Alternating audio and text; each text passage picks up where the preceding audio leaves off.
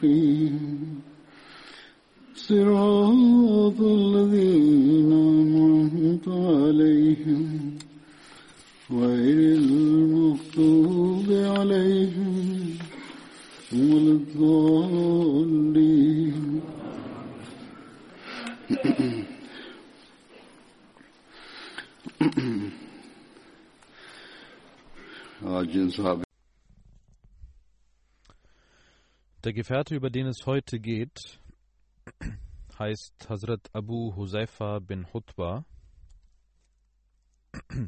Seine Kunnia hieß, war Abu Huzaifa, das heißt sein Pseudonym. Sein Name wird Gushain, Hashim, Qais, Hissel und Mixem überliefert. Seine Mutter war Umm Safwan. Ihr Name war Fatima bint Safwan. Er war ein sehr großgewachsener, hübscher Kerl. Und bevor der heilige Prophet Muhammad in das erste Haus Dari Arqam eintraf, hatte er schon den Islam angenommen. Er gehört zu den ersten Gefährten, die an den heiligen Propheten Muhammad glaubten. Hazrat Mirza Bashir Ahmed Sahib hat dazu geschrieben, Abu Huzaifa bin war, war von den Banu Umayya, von dem Stamm Banu, Banu Umayya. Sein Vater hieß Utba bin Rubayya und er war einer der Fürsten der Quraysh. Abu Huzaifa wurde in der Schlacht von Yamama zur Zeit von Hazrat Abu Bakr getötet und starb als Märtyrer. Hazrat Abu Huzaifa anhu nahm an beiden Auswanderungen nach Äthiopien teil und seine Ehefrau Sahla bint Sahal nahm ebenfalls an der Auswanderung nach Äthiopien teil. Auch zuvor wurde darüber schon berichtet, wie diese Auswanderung stattfand, was die Hintergründe waren. Ich will auch kurz noch einmal darauf eingehen.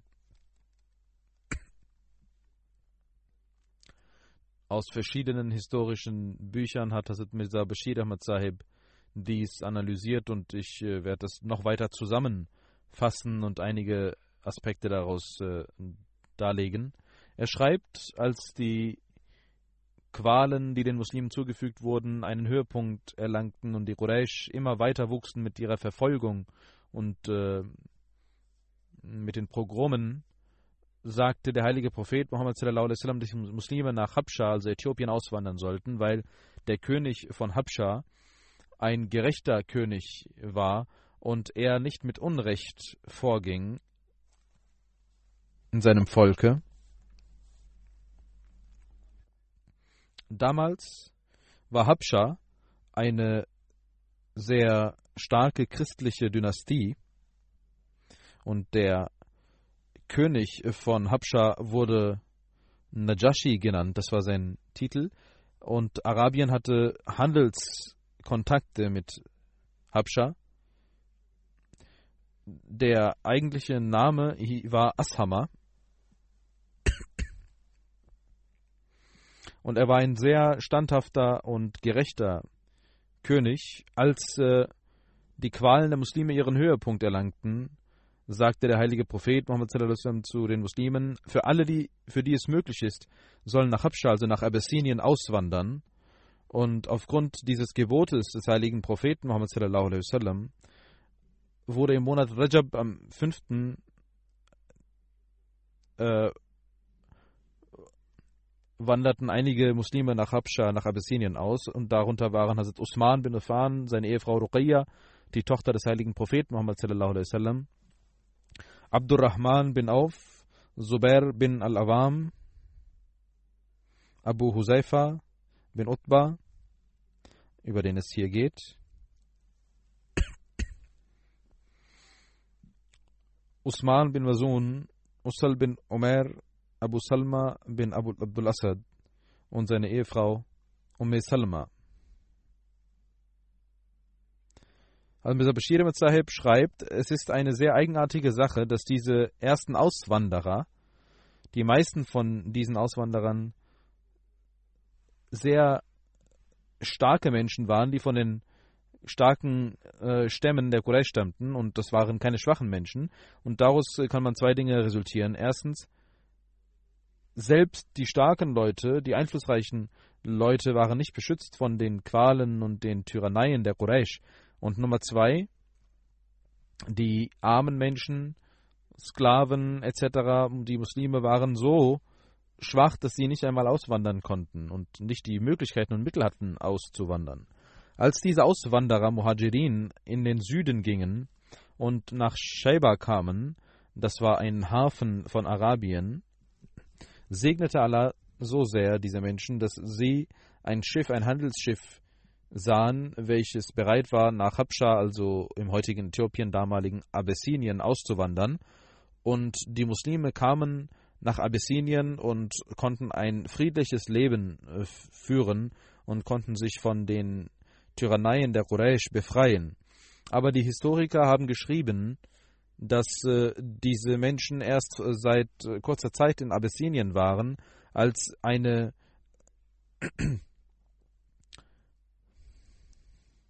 als äh, ein Gerücht sich verbreitete. Und dieses Gerücht war, dass alle Quraysh Muslime geworden seien und in Mekka würden nur Muslime leben. Ohne nachzudenken kamen die meisten Auswanderer wieder zurück.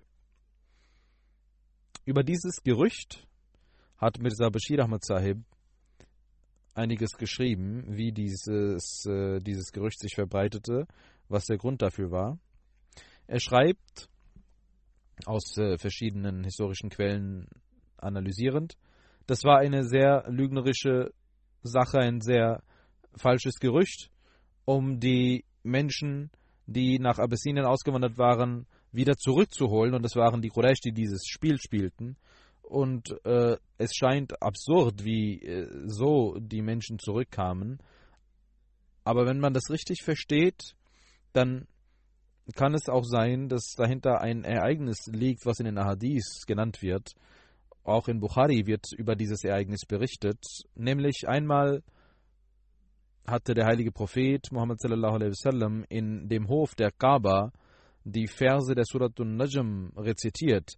Und zu jener Zeit gab es einige Fürsten der Ungläubigen, die auch dort anwesend waren. Auch einige Muslime waren dort anwesend. Als der heilige Prophet Muhammad sallallahu alaihi wasallam die Sure beendete, warf er sich in einer Niederwerfung nachdem er diese Suratul Najm rezitiert hatte. Und alle Muslime als auch Ungläubigen machten diese Sajda. Die, der Grund, warum Ungläubige die Sajda machen, wird in den Hadith nicht genannt, aber es scheint so zu sein, dass äh, als der heilige Prophet Muhammad sallallahu alaihi wasallam mit einer sehr eindringlichen Stimme den heiligen Koran rezitierte und das waren Verse, die voller Majestät waren und vor allem die Einheit Gottes äh, auf eine besondere Art und Weise und seine Allmacht und seine Kraft berichteten, uns aufzeigten und seine Güte aufzeigten.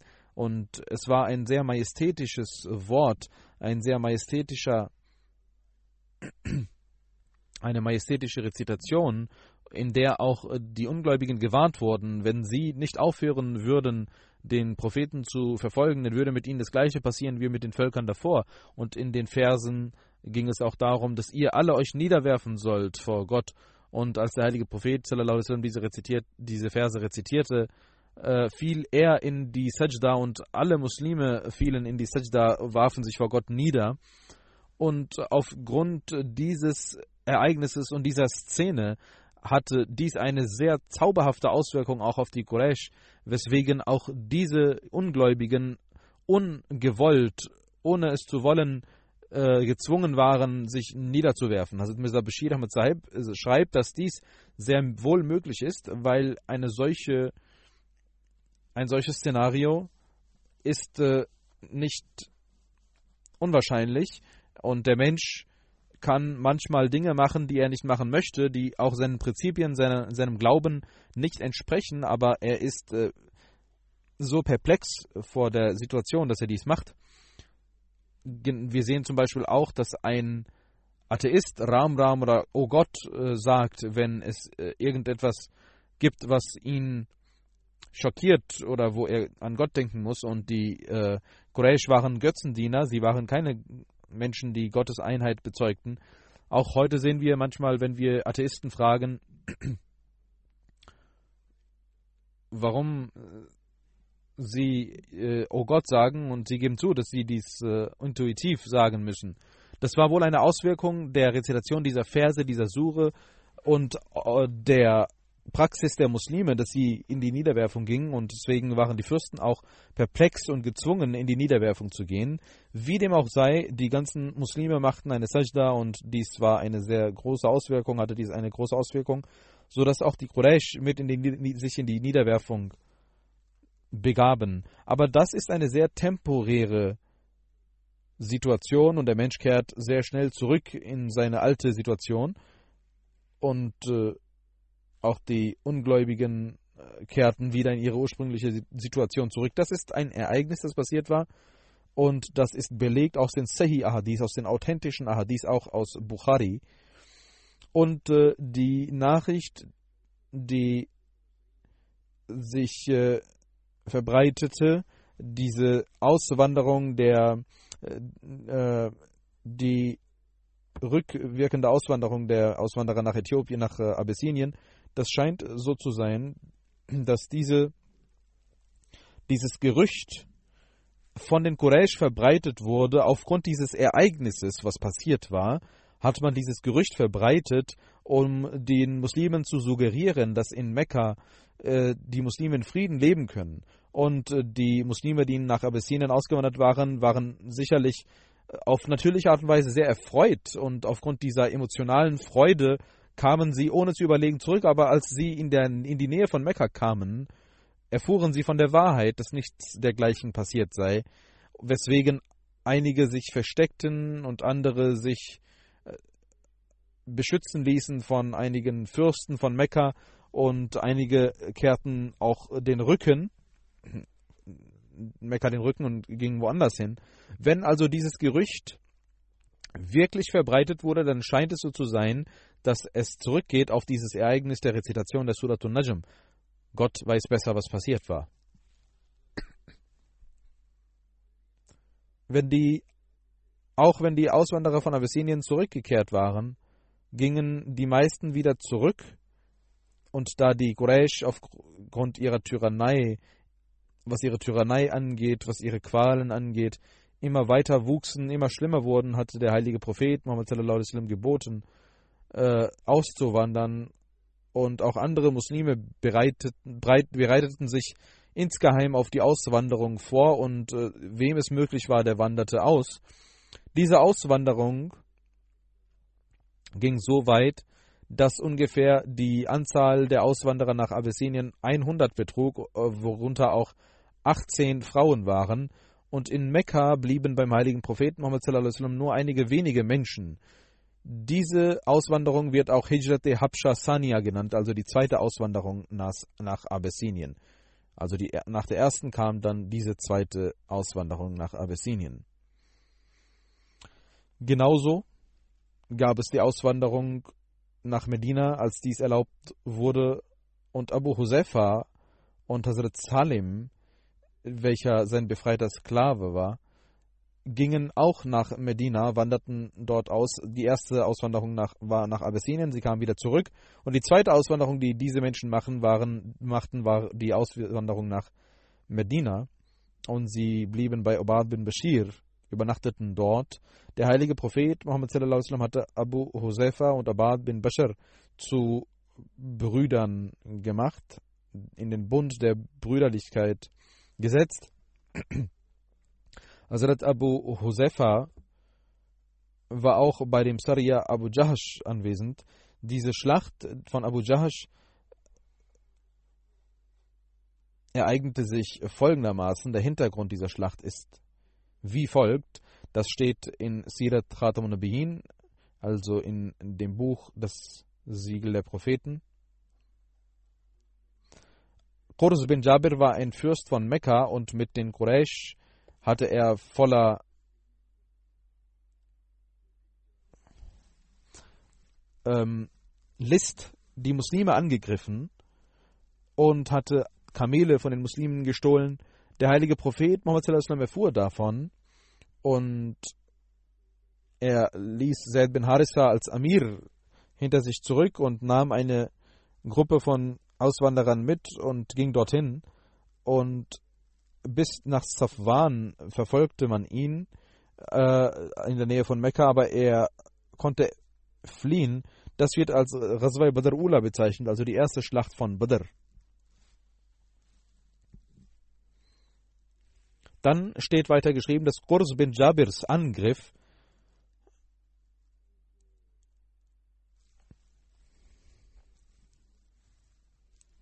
kein geringer Angriff eines Beduinen war, der irgendwie kurz nebenbei, äh, um zu stehlen, angegriffen hätte, sondern sicherlich war das eine List und eine große Absicht von Seiten der Ungläubigen gegen die Muslime. Und es mag gut sein, dass seine Absicht vor allem auf den heiligen Propheten Muhammad abzielte, dass er ihm Schaden zufügen wollte, aber er sah wohl, dass die Muslime tapfer waren, dass die Muslime vorbereitet waren und deswegen nahm er Kamele mit und äh, floh. Wir erfahren dadurch auch, dass äh, die Quraysh von Mekka entschlossen waren, Medina auszuspähen und äh, mit der Zeit die Muslime dort zu vernichten.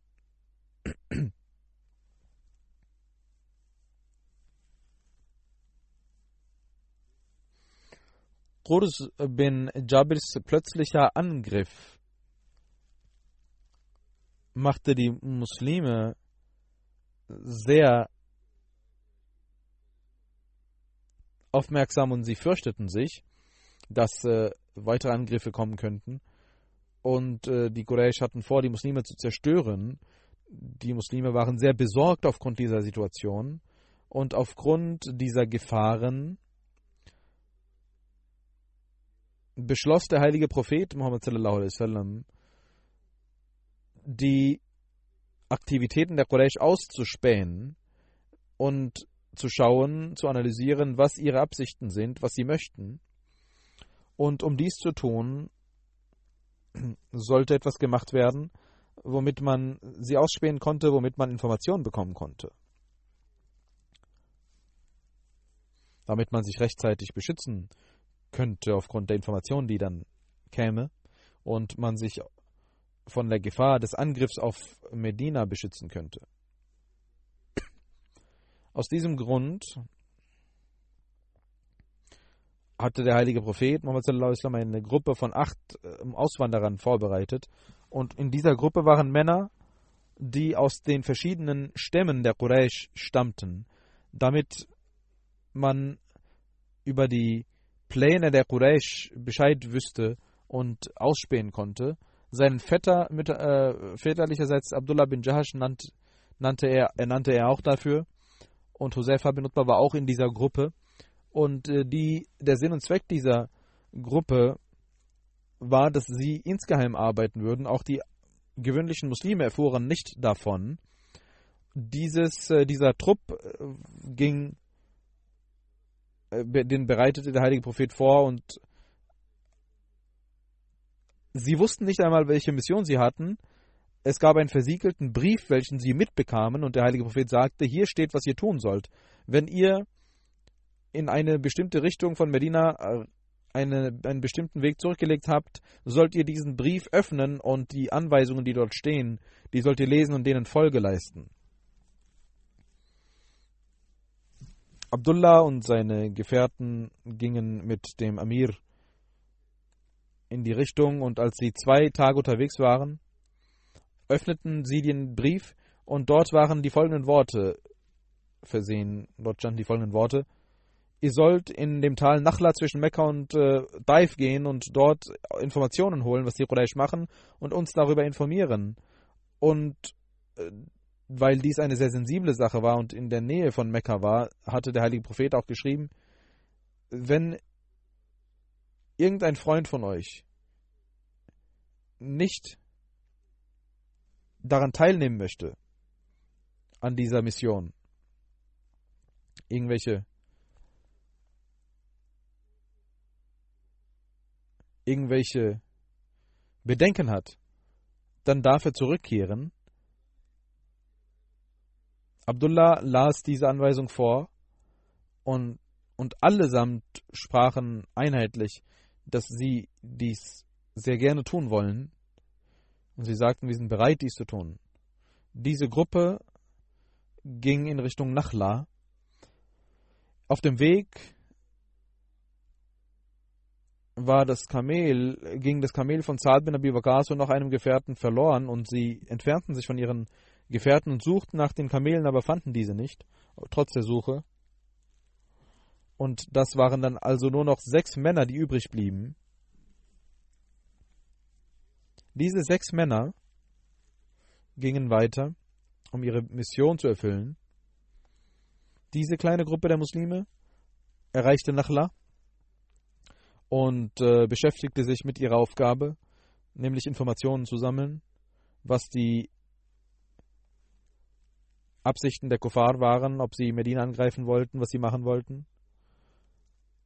Einige hatten sogar sich eine Glatze gemachen lassen, damit sie nicht erkannt würden und damit man denken würde, dass sie Menschen sind, die die Umrah vollziehen und äh, ähm, deswegen dort nach, in der Nähe von Mekka waren. Aber sie waren nicht lange dort, als plötzlich eine kleine Karawane der Quraysh ankam, die von, der, die von Daif nach Mekka unterwegs war. Und die Gruppierungen trafen aufeinander und sie wussten, dass das Muslime sind. Und äh, versuchten, äh, und es kam zu einem einer Konfrontation. Die Muslime berieten sich, was sie machen sollen. Der heilige Prophet hatte sie nur geschickt, um insgeheim Nachrichten zu holen, aber das war schon ein Krieg, der begonnen hatte mit den Quraysh und beide Parteien waren trafen aufeinander. Es war der Zustand eines Krieges und es war auch äh, die Gefahr da, dass sie erkannt werden würden weil, und ihre Nachricht nicht mehr geheim sein würde. Ein weiteres Problem war, dass einige Muslime dachten, dass in diesem Monat Rajab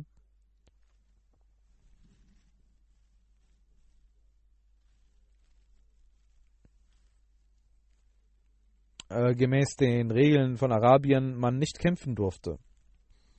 Und einige dachten, dass Rajab schon vorbei ist und Schaban begonnen habe. In einigen Überlieferungen heißt es, dass diese Karawane in Jamadi Olachir geschickt wurde, also in dem Monat Jamadi Olachir. Es besteht also Zweifel, ob es Rajab war oder Jumadi war. Jedenfalls war das Tal ja auch in dem geheiligten Land, in, in den Grenzen des geheiligten Landes. Und äh, es war klar, dass diese Karawane morgen in Arabien sein würde und dort wäre das Land geheiligt. Und die sechs Muslime beschlossen aufgrund dieser Sache, dass sie jetzt die Karawane angreifen sollten oder töten sollten oder gefangen nehmen sollten. Und sie griffen im Namen Allahs an. Ein Mensch der Ungläubigen, Amr bin al-Harami, verstarb durch den Angriff und zwei wurden festgenommen. Der vierte konnte aber fliehen. Und die Muslime konnten ihn nicht fassen. Und so war dies leider nicht erfolgreich, weil ein Mensch äh, entfloh. Da ein Mensch schon geflohen war von den Quraysh, wusste man, dass das diese Nachricht Mekka erreichen würde.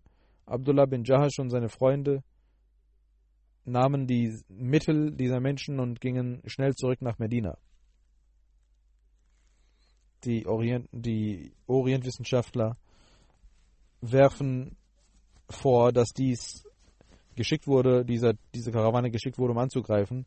Aber Tatsache ist, dass der heilige Prophet Mohammed, als er davon erfuhr, dass die Gefährten die Karawane angegriffen hatten, war er sehr erbost. In einer Überlieferung heißt es, als diese Gemeinde den heiligen Propheten erreichte und er von dieser Sache erfuhr, war er sehr erbost und sagte, ich habe euch nicht die Erlaubnis gegeben, in Shahri Haram zu kämpfen.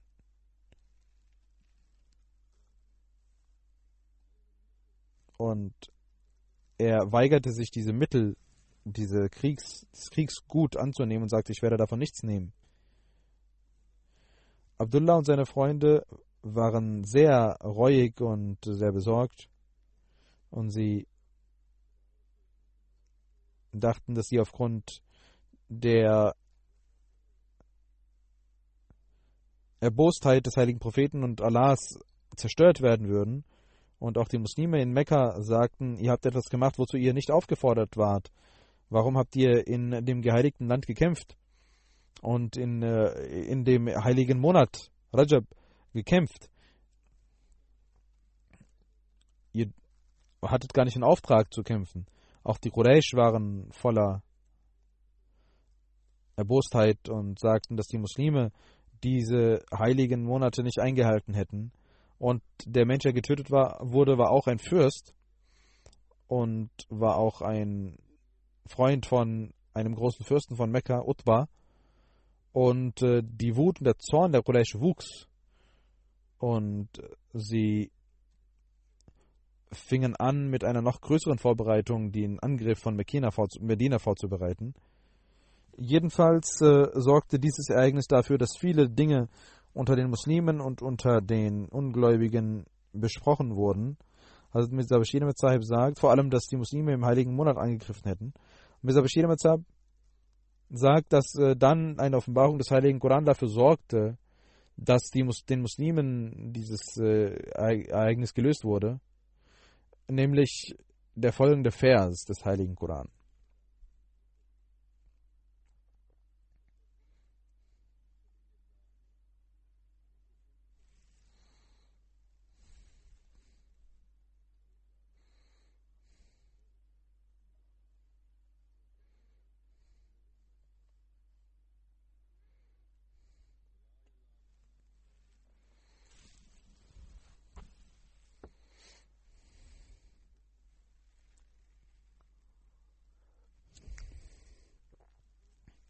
Sie fragen dich nach dem Kampf im heiligen Monat. Sprich zu ihnen, der Kampf in diesem Monat ist eine sehr große Sache. Aber die Menschen von dem Glauben in dem heiligen Monat abzuhalten und die Heiligkeit der Moschee zu gefährden und die Menschen zu bekämpfen und zu bedrohen, so wie die Ungläubigen dies tun, das alles ist noch größer als, viel schlimmer als das Kämpfen im heiligen Monat. Und sicherlich ist äh, die Verbreitung von Fitna im Land viel größer als der, das Töten in diesem Monat. Ihr Mus oh, ihr Muslime, die Ungläubigen sind so blind in eurer Feindschaft, dass sie euch überall bekämpfen werden und ihren Kampf fortsetzen werden, bis sie euch von eurem Glauben entfernen würden, wenn sie die Kraft dazu hätten. Und äh, es ist bewiesen, dass die Fürsten von Quraysh auch äh, in dem heiligen Monat dies äh, fortsetzten und äh, diesen Kampf fortsetzen und äh,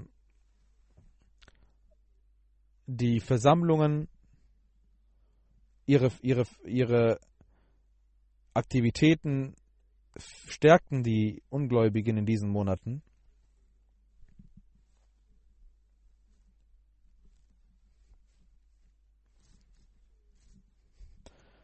Und sie nannten dies Nasi.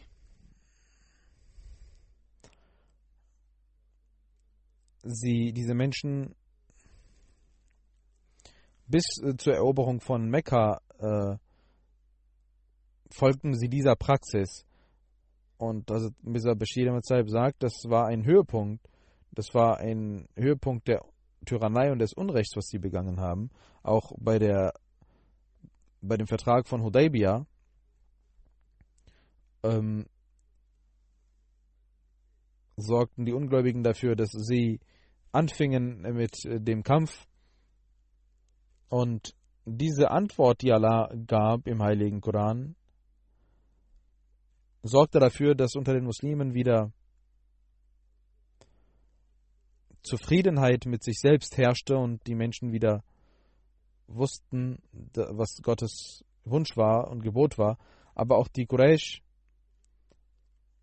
wurden etwas gemäßigter, aber da Saad und äh, Utbah noch nicht zurück waren, die beiden, deren Kamele verloren gegangen waren, und der heilige Prophet Muhammad sallallahu alaihi wasallam die Sorge über diese Menschen hatte, dass sie vielleicht von den Quraysh gefasst werden würden und sie getötet werden würden. Deswegen sagte der heilige Prophet sallallahu alaihi wasallam, wir werden die Gefangenen noch nicht freigeben. Die Ungläubigen kamen, um die, die, die Gefangenen einzuholen, zurückzuholen. Aber der heilige Prophet sagte, ich möchte, dass erst meine beiden Männer zurückkommen, dann werde ich eure Männer freilassen. Als beide zurückkamen, ließ der heilige Prophet durch eine Kriegssteuer mit einer Fidya die beiden frei. Aber einer dieser Menschen, als er zurückkam, war so beeindruckt von der Moral des heiligen Propheten, dass er nicht zurückgehen wollte und das Bett an der Hand des heiligen Propheten leistete und zum, zu einem Muslim wurde und in Bahri Mauna einen Märtyrertod starb und sein Name war Hakam bin Kassan. Wenn diese Menschen durch Zwang bekehrt werden würden, dann würden sie, würde dies nicht zutreffen, was passiert war. Über Abu Huzaifa heißt es auch, dass am Tage der Schlacht von Badr er seinen Vater bekämpfte, weil sein Vater kein Muslim war, ein Ungläubiger war. Der heilige Prophet Muhammad ließ dies nicht zu und sagte, lass ihn los. Lass einen anderen ihn kämpfen, ihn bekämpfen. Sein Vater, Onkel und Neffe wurden getötet in der Schlacht und Hazrat Josefa war voller Geduld und war mit dem Wohlgefallen Allahs zufrieden. Mit der Zufriedenheit Allahs war er zufrieden und dankte Allah dem, über den Sieg, den Allah dem heiligen Propheten gewährte. Es heißt auch, Ibn Abbas berichtet, dass am Tage der Schlacht von Badr der heilige Prophet sagte,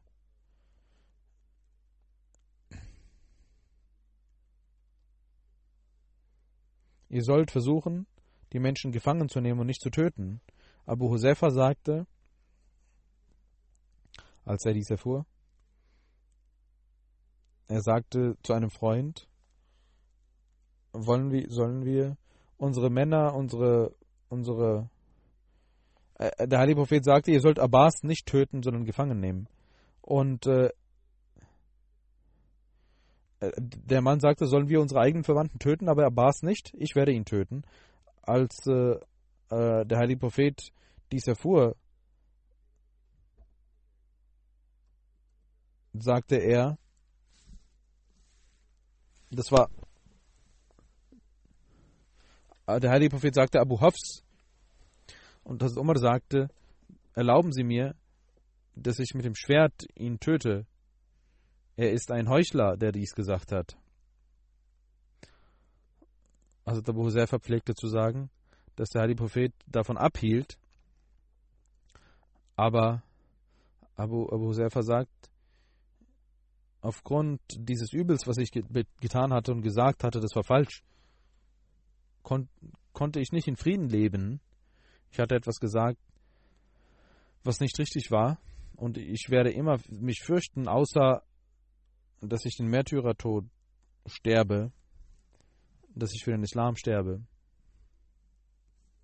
Dann werde ich wissen, dass ich von, mich von dem Übel beschützen konnte.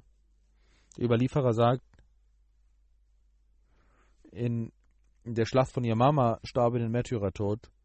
Er hat etwas in Eile gesagt und war dann auch, bereute dies auch und sein ganzes Leben lang, bis er den Märtyrertod starb. Hazrat Aisha anha überliefert, dass der heilige Prophet Muhammad sallallahu alaihi wasallam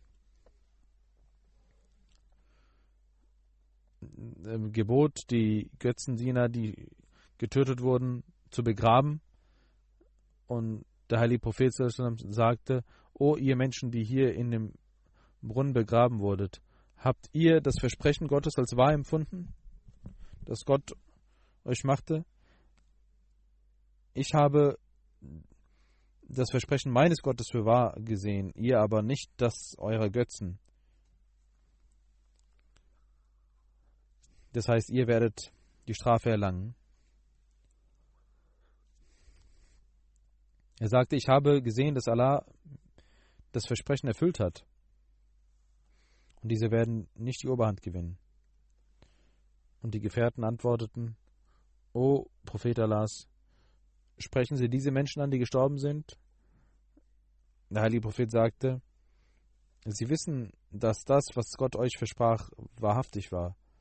Als gemäß dem Gebot des heiligen Propheten diese Menschen in den Brunnen geworfen wurden, war Hazrat Abu Sefa unzufrieden, weil auch sein Vater dort hineingeworfen werden sollte. Er sagte, der heilige Prophet sagte, O Abu Husefa, es scheint, als ob dir das Verhalten mit deinem Vater, der Umgang mit deinem Vater nicht gefiele. Also Abu Husefa antwortete, O Prophet Allahs, bei Gott, ich habe keinen Zweifel an Allah aber, und an den Propheten, aber mein Vater war ein aufrichtiger Mensch und tat, was mit seinem Gewissen vereinbar war. Er hatte keine böse Absicht. Und ich wollte, dass Allah ihn zum Islam bekehrt vor seinem Tode. Aber als ich sah, dass dies nicht möglich ist und er so verstarb, wurde ich sehr traurig. Der heilige Prophet sallam, betete für Abu Huzaifa. Hazrat Abu Huzaifa nahm mit dem heiligen Propheten an allen Schlachten teil und während der Ära von Hazrat Abu Bakr verstarb er im Alter von 53 oder 54 Jahren in der Schlacht von Yamama.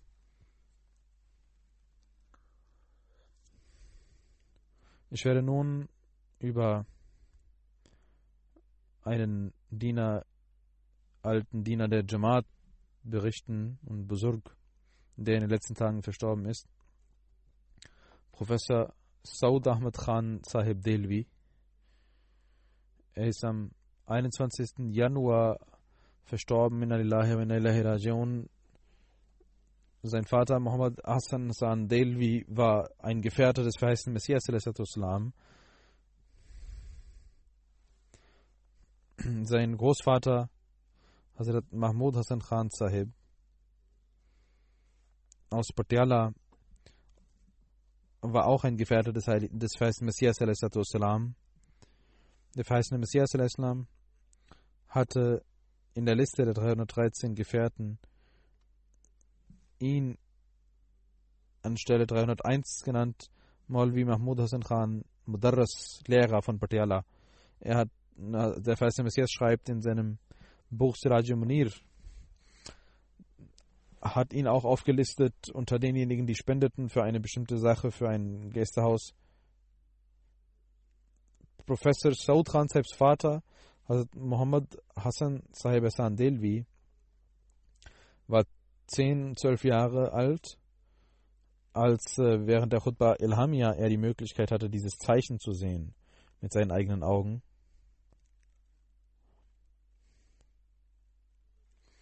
Professor Saud Khan Sahib hatte sein Leben im April 1945 der Jamaat gewidmet. Er hatte BS Honors gemacht und äh, mit seinen Brüdern hat Hazrat Muslim im Jahre 1955 in der Freitagsansprache gesagt, ich denke, dass Master Muhammad Hassan Hassan Sahib ein solches Vorbild gezeigt hat, was sehr bemerkenswert ist. Er war ein Lehrer, ein armer Mensch, er hat seine Kinder mit großem Opfer gelehrt und äh, von den sieben und ihnen Bildung gegeben und er hat vier von den sieben Kindern der Jamaat gewidmet und alle sind so aufrichtig, dass sie ihrem Wakf gerecht werden. Diese Kinder, wenn sie nicht Wakf gewesen wären, dann hätten sie den Namen ihres Vaters vielleicht für 10, 20 Jahre hochhalten können, aber wenn meine diese Freitagsansprache veröffentlicht werden wird, dann werden hunderttausende Ahmadis Muhammad Hassan Hassans Namen hören und ihn lobpreisen und sagen, welcher, welch großartiger Ahmadi er war, dass er trotz seiner Armut allen sieben Kindern Lehrerbildung gab und vier der Jamaat widmete. Und diese Kinder waren so aufrichtig, dass sie das Opfer ihres Vaters annahmen. Von Juni 1946 bis 1950 war er Lehrer in Talim Islam College Qadian. Oktober 1949 ging er in die Jamia Ahmadiyya als Professor für Englisch. Hazrat Khalif Musisani hatte ihn im Jahre 1950 nach Ghana, Westafrika, geschickt, um der Jamaat zu dienen. Er war der erste Vize-Principal der Ahmadiyya School in Ghana und ging von Karachi am 30. April los und am 30. Juni kam er nach Kamasi, in Kamasi an. Also zwei Monate lang legte er dies, diese, diesen Weg zurück. Heute brauchen wir vielleicht fünf, sechs Stunden dafür. Warum dauert es so lange in der Reise? Sein äh, Enkel sein Neffe Irfan Khan schreibt, dass er von Rabwa nach Ghana ging und drei Monate lang oder zwei Monate lang nach Kamasi ankam. Und äh, die, er musste viele Schiffe wechseln. Er ging nach äh, von Karachi nach nach Jemen und von dort nach Nigeria, von Nigeria äh, wollte er ein Flugticket kaufen, musste seinen Koffer für 55 Pfund verkaufen und dann gab es Schwierigkeiten weiterzukommen und er verkaufte seine Utensilien, um dorthin zu kommen. Im Jahre 1950 ging er dann mit dem Bus weiter äh, nach Ghana. Und äh, in der Geschichte der Ahmadiyyat wird auch sein Name genannt unter den Missionaren, die nach Europa gingen. Saud Ahmad Khan Sahib, äh, auf die in die Welt gingen. Und sein Name äh, steht äh, dort in, an erster Stelle, dass er nach Ghana geschickt wurde auf Geheiß von Hazrat Muslim kam 1958 nach Pakistan zurück, machte MA in Punjab University in Geschichte. Sein Vater Mohammed Hassan Hassan Delvi Sahib verstarb im August 1955, als er noch in Ghana war. 1961 kam er wieder nach Ghana zurück, wo er bis 1968 diente.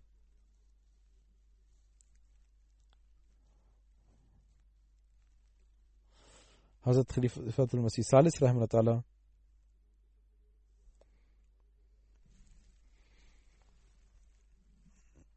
hatte eine Majlis Talqin Amal gegründet und es gab eine 15-minütige Rede jeden Tag. Dieses Programm begann am 7. Juli und war ein sehr wissenschaftliches und äh, begehrtes Programm. Und äh, auch er gehörte zu den Rednern. Während der Jalsa Salana hat er die Möglichkeit, Reden zu übersetzen. Also Msi Salis durft, er durfte die Reden von Msi Salis ins Englische übersetzen. Und äh, bis zur letzten Jalsa von Rabwa machte er dies. Professor Saud Khan Sahib, Delvis Schüler, waren Abdul Wahab Adam Khan Sahib, BK Adu Sahib, das waren seine Schüler. 1968, na, als er nach Pakistan zurückkehrte, hat Hazrat Musi Salis Professor Saud Ahmed Khan Sahib Delvi im Talim Islam College im Jahre 1979 als Lehrer ernannt Hazrat Khalif Masih Rabi Rahmatullah hatte Professor Saud Khan Sahib in Jamia Ahmadiyya für ein Jahr als Englischlehrer ernannt. Als er in die Jamia kam, war er trotzdem noch Professor in Talimul Islam College. Am 2. März 1987 begann er mit seiner Arbeit in der Jamia und machte dies ein Jahr lang. Professor Saud Khan Sahib Delvi, über ihn Masoud Khan Delvi Sahib, sein älterer Bruder, der auch Editor Al-Fazl war, der vor einigen Jahren verstorben war. Er sagte immer, unser Bruder Saud Ahmad ist eine mobile äh, Bibliothek, weil er so gebildet war. Seine Tochter Rashda Saiba schreibt, mein Vater war ein sehr sanftmütiger Mensch, ein demütiger Mensch und ein großer Gelehrter. Tahajjud verrichtete er immer regelmäßig, achtete immer auf die Gäste und war ein sehr demütiger Mensch. Es stimmt, was sie geschrieben hat, genauso war er. Sein Neffe Nafis Ahmed Atiq Murabi Silsila sagt, er war ein gottesfürchtiger Mensch,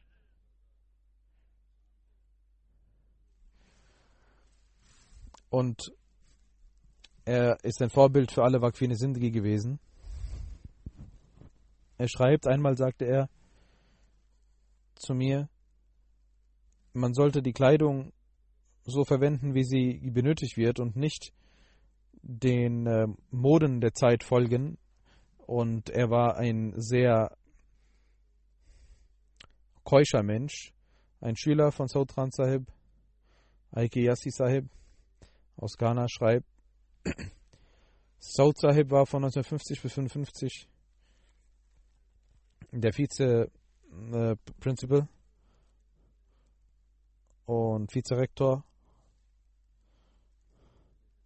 und äh, Saud Sahib lehrte englische Sprache, englische Geschichte und Literatur und war ein großer Wissenschaftler. dieser Ghana, ghanaische Mensch schreibt, was seine englische Grammatik angeht, war er, ich habe keinen zweiten gesehen, der auf diesem Niveau dies konnte. Er sagt, er hat einen großen Beitrag dazu geleistet, dass ich auch heute diese Sprache sprechen kann. Mubashar Yasa, Principal Jamia Ahmadiyya, Rabwa Senior Section sagt, er war ein sehr demütiger Mensch, großer Gelehrter der Jamaat. Wir waren auch Schüler von ihm und er kam immer pünktlich und lehrte bis zur letzten Minute. Einige Schüler versuchten manchmal ihn aufzuhalten, aber er war immer, er war nie hartherzig, sondern ging damit immer sehr gütig um und konnte damit umgehen und sein seine Stunde füllen. Er hat eine Ehre für die Wagfine Sindhi Schüler. Und wenn er auch äh, etwas mit Härte sagen musste, dann achtete er auf die Ehre der Menschen. Sultan Sahib äh, ließ einige Programme über Sirat Nabi aufnehmen. Er war schon sehr alt, aber ließ selbst äh, dieses Programm vorbereiten und schrieb uns die Fragen immer auf. Er sagt, manchmal gab es auch Unstimmigkeiten beim Programm, aber er war so sanftmütig, dass er niemals irgendwie hartherzig äh, antwortete und lächelte immer.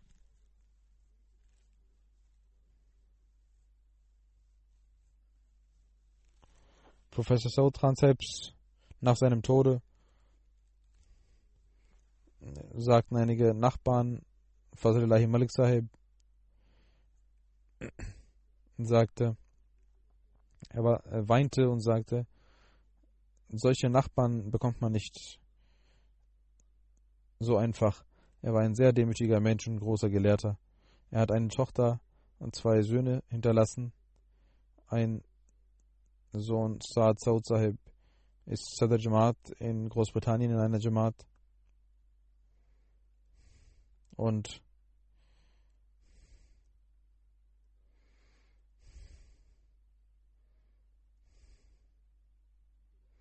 Möge Allah seine Ränge erhöhen. Alles, was über ihn geschrieben wurde, wie ich gesagt habe, seine Fähigkeiten und seine, sein Charakter war noch viel schöner als das, was geschrieben wurde. Er hatte seine aufrichtige Bindung mit dem Khilafat und hatte eine extrem vorbildliche Aufrichtigkeit mit dem Khilafat. Möge Allah auch seine Nachkommen dazu die Kraft geben, seine Ränge erhöhen. Nach dem Gebet werde ich sein Masjid Nazareb verrichten.